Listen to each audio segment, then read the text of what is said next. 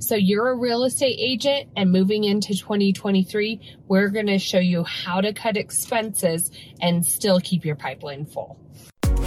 Welcome to the Finest Agents Podcast with Lori Derrickson and Kayleen Zabadik, where you'll learn everything you need to know to brand yourself and dominate your local real estate market. Get their free six steps branding kit by texting 719 367 6880 with the word finest. Make sure to follow them on YouTube, The Finest Agents, and learn how to become the finest agent in your community.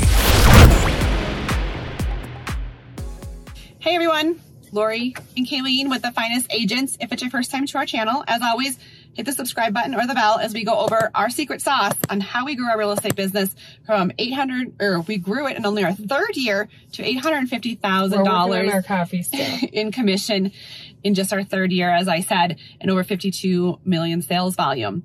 Um, if you want to join us here at EXP or you want to know more information on exactly how we do this, each month, our overhead each month is only $240 and we have our pipeline full on how we generate these leads.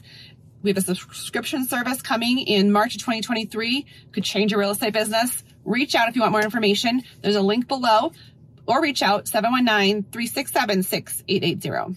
Okay, so it's 2023. Um, you know, typically in real estate, at least here in Colorado, we usually have a slow first quarter. And so Lori and I, we always try to, you know, reassess at the year end, see where we want to go the next year and kind of map it out. And for some reason, it always like we're always paying attention to our expenses. What are we spending versus what we're bringing in? Is that really working? What you know, at the end of the day, you have to make your money work for you. Um, real estate is so much of marketing and there's so many different technologies out there. What's the best use of your money to keep that pipeline full? Well, we got it solved. Right. So we're today we're talking again all about how to um, decrease your expenses in this market as we hit 2023 some of us, you know, we look at the statistics of the number of agents who are leaving the business and it's kind of staggering to see how many people are now after coming off of the glory days of, you know, 2020, 2021 when agents were selling homes without even like doing anything. Now is when you earn your keep. Now is when you got to like double down, but you got to figure out, you know, what are you going to spend your money on? And I think that's what Kaylee and I talk about all the time is, reassessing. You know, reassessing. We sit down and, you know, you subscribe to all these things or you jump into all these things and you got hooked into them. We did the same thing, but really what's going to be Effective. the bang for your buck? Exactly. And, you know, what do you need to stay in contact with people who are thinking of moving? And that's what we've really zoned in on. And I think, especially as a newer agent, we didn't have a ton of money, you know? Yeah. Well, and I, I, I will say that because I was going, um, hoping you would lead up to that. So I'm just going to butt in here. As an entrepreneur, it should be a priority if what is feeding you doesn't cost you money, great, but most likely you're going to have to invest part of what you're making back into your company to make sure that you are um, keeping that business going. We actually, mm-hmm. so we've grown our team. Um, you know, you, you try to put stuff out there, different systems in place. And at the end of the day, we reassess and we realize that, you know, in order to stay in this industry long term, we're going to have to keep feeding the business that's feeding us. Yep. And so make sure and when you're reassessing, you make room for that. Um, you know, it's real hard, I think, as an entrepreneur, and we get, you know, paid sporadically as real estate agents. Um, you want to make sure and create some sort of budget and some sort of plan that's going to hold you over for at least four months. Yeah. And we're going to talk to you guys in this video specifically on exactly what we do. It's keep our overhead low. I think if we had to, we could keep our overhead to $240 a month. And we're going to kind of talk to you about what which, that looks like. Which at any point that's crazy low. Like you can't even have a car payment for that. You can barely have your car insurance you can't even payment postcards for that. out for that much, you know. No. And so we kind of we've done everything. Trust us. Like we have we've done a lot uh, as far as when it comes to marketing. This last We've only been in real estate four years, but I think we've tried just about everything. I think we have. Like we really we've done door knocking, we've Mhm. delivered presents, we have brought we've farmed neighborhoods with postcards. Um, we have got We've done, presents for like, expireds. Our luxury everything. marketing package. Yes. You remember when we did that? We did so much and we never really generated a lead from it. And we were pretty consistent. We were pretty uh persistent on all this. Like if you know Kaylin and I were pretty stubborn.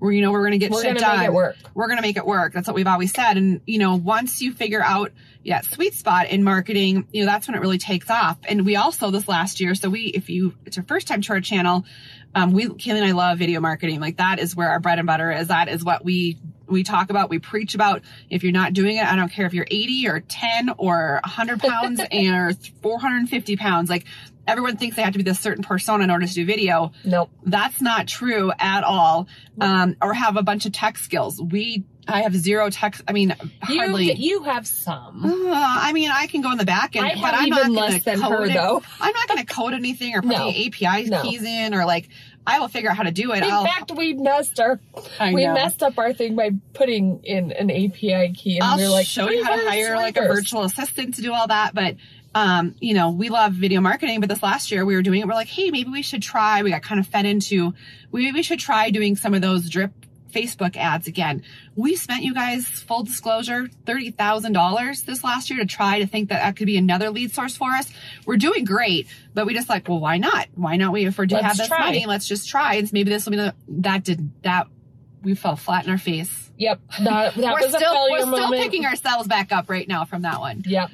And so that really is like, I think in real estate and really just being an entrepreneur, you're always going to have to be morphing into what's next, what are you going to do to keep up, and then being able to um, look at what you're trying and assess it and make that call whether it just needs more time or let's cut our losses and move on. Yeah. Um, luckily, we do have each other to bounce that off of. Find your person to help you reassess. Maybe it's your bookkeeper. Maybe it's your spouse. Maybe you do have a business partner Or come join us. or come join us. Um, you know, it does, you have to continually be seeing what's coming up, um, what potential problems in that market are and how you're going to overcome that. Um, the other part to that is the ever changing technology.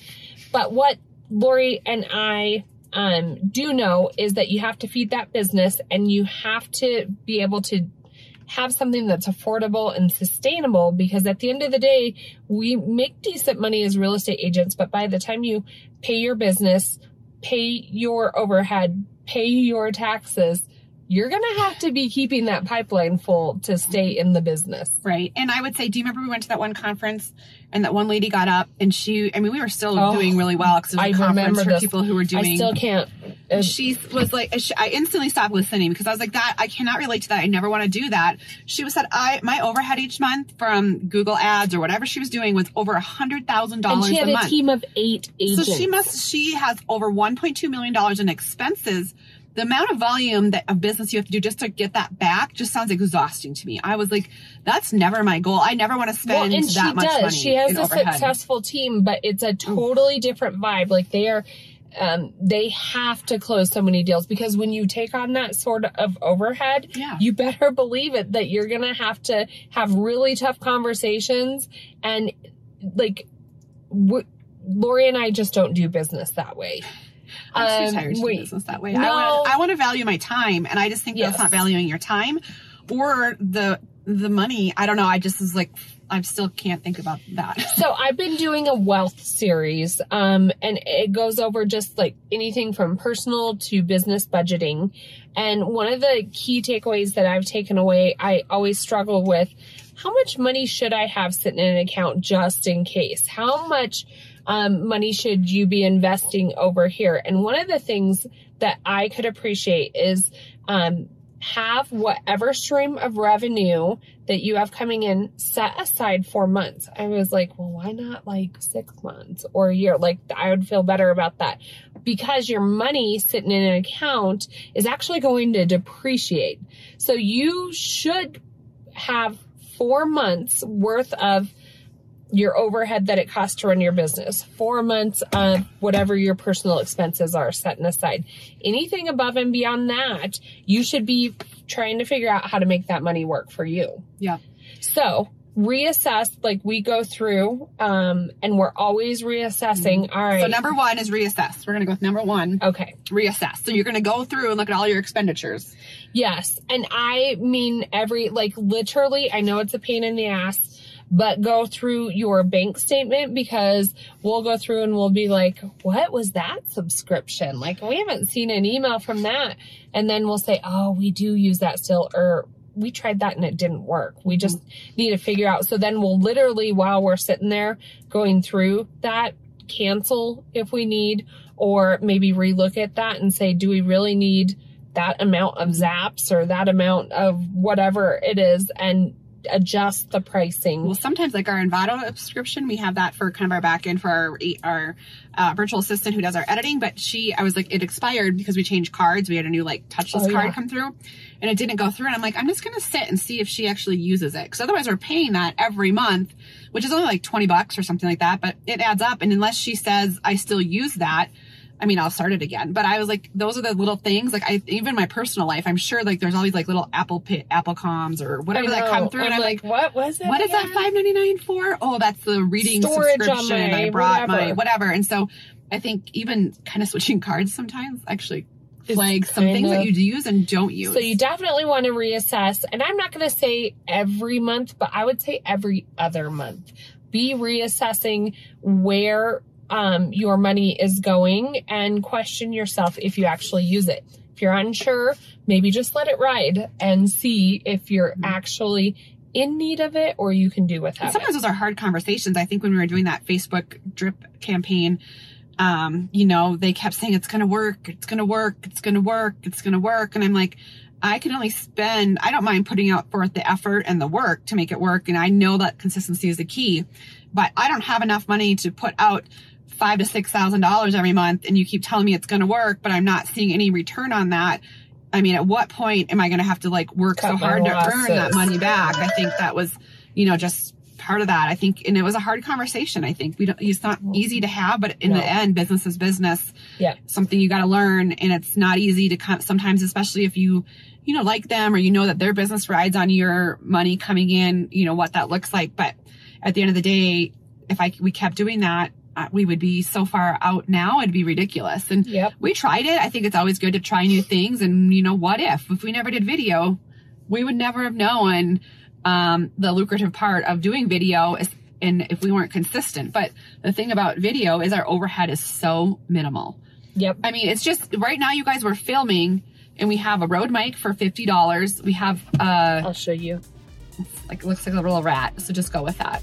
So, and then we have my iPhone, which I use anyways.